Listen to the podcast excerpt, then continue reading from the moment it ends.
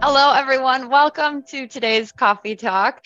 We thought that we could just get together, kind of hang out, talk, say what is leading up to all of the fun stuff that happens at the end of the year.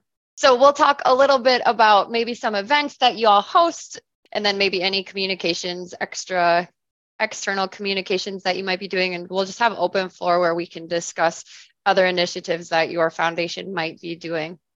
So, with that, let's get started. So, does anyone want to tell us about your events that you do host throughout the year, or maybe that you attend throughout the year? Does anyone have any unique ones, or maybe not even unique? Maybe they are just something that feels standard to you all, but might not be standard to the rest of us. Good morning, everybody. So, um, our community our vital signs report basically uses stats from the Canadian government and a variety of other sources. And the purpose of it is for us to take a snapshot of the community on concerns of the community, things we're doing well. Um, it's just a, a really useful tool for ourselves as well as other organizations to sort of figure out what we're doing well and what we're doing not so well in the community and where we can improve. And then how long have you been doing that? Oh, uh, many years. And so you can actually see like trending. Yeah. Year or the yeah every two year period kind of a thing. Yeah, that's really definitely. Cool. Yeah. Our executive director um, started out. He sent some Thanksgiving cards, uh, just telling people, you know, thankful for them being part of our donor family and things like that. Um, and then we have some donors that consistently give their yearly gifts in the month of December. So, you know, he kind of reaches out to some of them uh, or people that, you know, are kind of new prospects. He'll just kind of do a, a touch that way. And then uh, we have a women's giving circle. And so they um, target past year members who haven't renewed yet to um, make sure that they join for the year so that we can you know, build up our, our granting dollars that they give away in the, at their April event um, following the calendar year. So whatever memberships we get through December 31st, they'll award those grants um, through their cycle in April. So that's just, and then on social media, we'll do just kind of, you know, general year end. You still have time to make your tax deductible gift before December 31st. And so we'll do that on social media through constant contact and things like that. That's great. Thank you for sharing that. I wonder if we should actually just move over now. Maybe we should just talk further about communications that you might be sending out to your donor base or to your community, whether you produce year end tax receipts that kind of roll up all of the activity the donors had throughout the calendar year? Do you advertise new spendable balances that might be coming in January? So, anyone else doing these targeted mailings or any kind of year end mailing that feels like a big lift or a special process that's only happening at the end of the year? Okay, so Megan just chatted in saying they send a postcard um, of all important year end dates grant request date submitted in order to have it cut by year end, date of when stock transfers need to be initiated. I really like that idea, Megan. It's a good way to um, gently nudge everyone, but at the same time, getting those all important dates in front of them, especially because schedules, calendars, everything's so chaotic. It's really nice to have a one stop shop summary right there in a postcard of okay, I know I need to get this in by X. I like that too because it's always a little bit crazy working at a foundation at year end where you are competing for family time and holiday time, but then you're also knowing that you really have to be in the office to collect all of those donations and post them between yeah. Christmas and New Year. And Megan said they also follow up with an email and even links into the donor portal. So, Perfect. way to just approach that from all angles. Stephanie sharing that they included their year end dates flyer with third quarter statements. That is so proactive. That is proactive. I'm a little bit more of a procrastinator. Like two day shipping is my best friend this time of year. So, Stephanie, I, I love how forward thinking you guys were. And then she says they also use social media reminder posts too. Maybe let's head back into the grants catalog because we see some really cool grants catalogs pop up this time of year. Maybe we have some foundations on the call who spin one up at the year end. Um, for those of you not familiar, Grants Catalog is going to be the space and community suite where you can raise awareness about a certain project or a certain need in the community.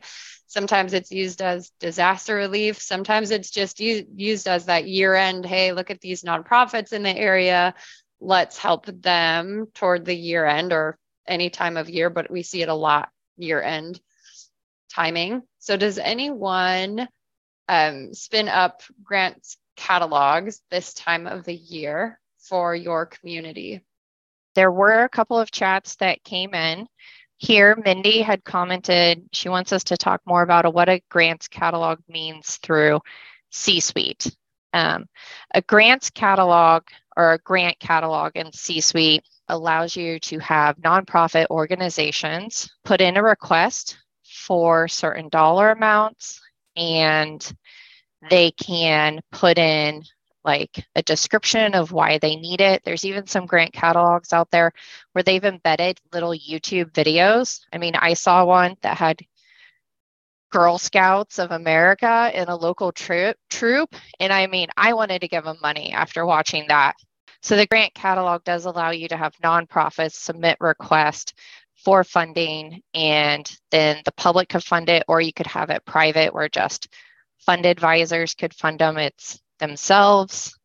And we see a lot of this come up around year end.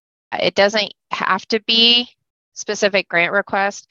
You could promote just a fund here. So in the early days of COVID, promoted some funds as opposed to some initial request.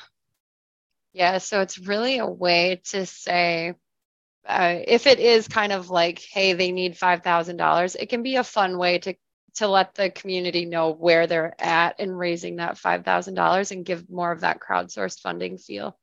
It looks like a lot of new people. Hopefully, that gave you some more context, Mindy. And I mean, there's a lot of community foundations off the top of my head.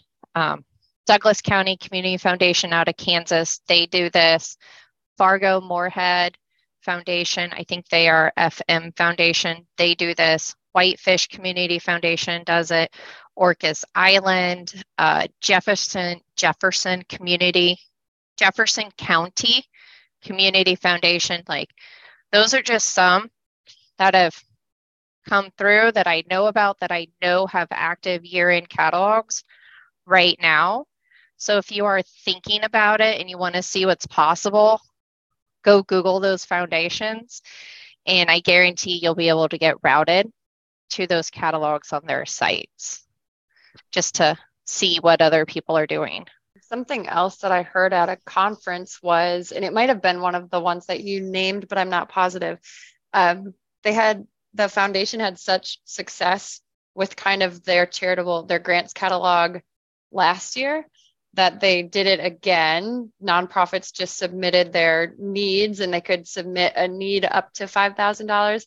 And then this year they were also doing a print booklet of those needs and then they were sending that out to the community members. So I think that's kind of cool as well to say it actually was already successful online, but we wanted to have it in a print form as well to send out maybe to additional people. Yeah. Um, I know Douglas County did print, and I think I can, I'll probably misspeak, but I know Fargo Moorhead had done a print at 1.2, like a companion piece. So there's definitely foundations that use both approaches. Very cool. As well. And it is super cool. So again, guys, you heard it from Rosie and I. We'll help you out if you have questions and you're curious, but I anyone here at Foundant would love to talk to you because this is such a great tool to take advantage of. Okay, um, should we move into kind of our other Just initiatives other. here? Yeah. let's look at other initiatives. So we talked kind of about events, communications, grants catalog. Are there any other opportunities that your foundation seizes around this time? Have you had successes? Have you had failures? Have you learned any lessons? Um, and it doesn't necessarily have to be year end, it can be any initiatives that you've tried throughout the year or you have questions about that you wanted to just ask peers about. We have a process with our grants process, a grants awarding that, from what we're understanding, not a lot of community foundations do. But we, once we determine who we're going to award grants with, if there's a shortfall between what the um, agency has asked for and what we're able to fund, we put um, we send an email out to our fund holders to say this is what they requested. This is what we've been able to fund them. We find them to be a great organization, blah, blah. This is what the purpose of their funds is for. And we really have found that our donors have responded really well to that. And it has brought forth a lot of extra contributions.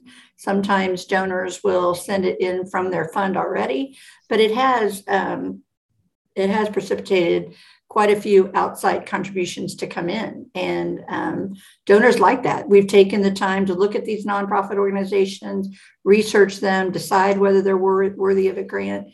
And our donors have responded really well to that. So if that's helpful for other organizations, we thought we would share that. I love it. Yes, thank you. Um, I think from what I've heard, I think a lot of foundations would like to do more of that do you only do it in conjunction like with an open like grant cycle or something like that? Yes with our grant cycle when we're awarding our grants um, over the summer and then we have a big grants reception at the end of the year. And like one of the other organizations that you mentioned um, our donors are invited to that grants reception as well as our legacy fund holders so that they can meet the people that they're funding and so the organizations that they're funding. So it's very popular brings that like personal connection yeah, of absolutely. hey this yeah. is these are the people that my dollars are helping. I love that so much. Yeah. We do that with our scholarship reception as well. We have a um, just kind of a, a get together late in the day in the summer after we award scholarships. And our uh, scholarship recipients get to meet the people that are funding their scholarships. And um, you know, some of them just are really remarkable, the meetings that they have. And sometimes they can be very emotional because some of those scholarships are made in memory of some family members. And for them to be able to meet and touch the person that they're helping has, has just been a wonderful experience for us as well as the donors. Oh, I bet. I know when I was uh, when I was in college, I had I received a scholarship and I got to meet the donors and the family of it one of my my favorite memories yeah. of it. Yeah. Very impactful for sure. It is. Thank you so much. I love that story, Bridget. I loved hearing about that. Um, sure, happy to share.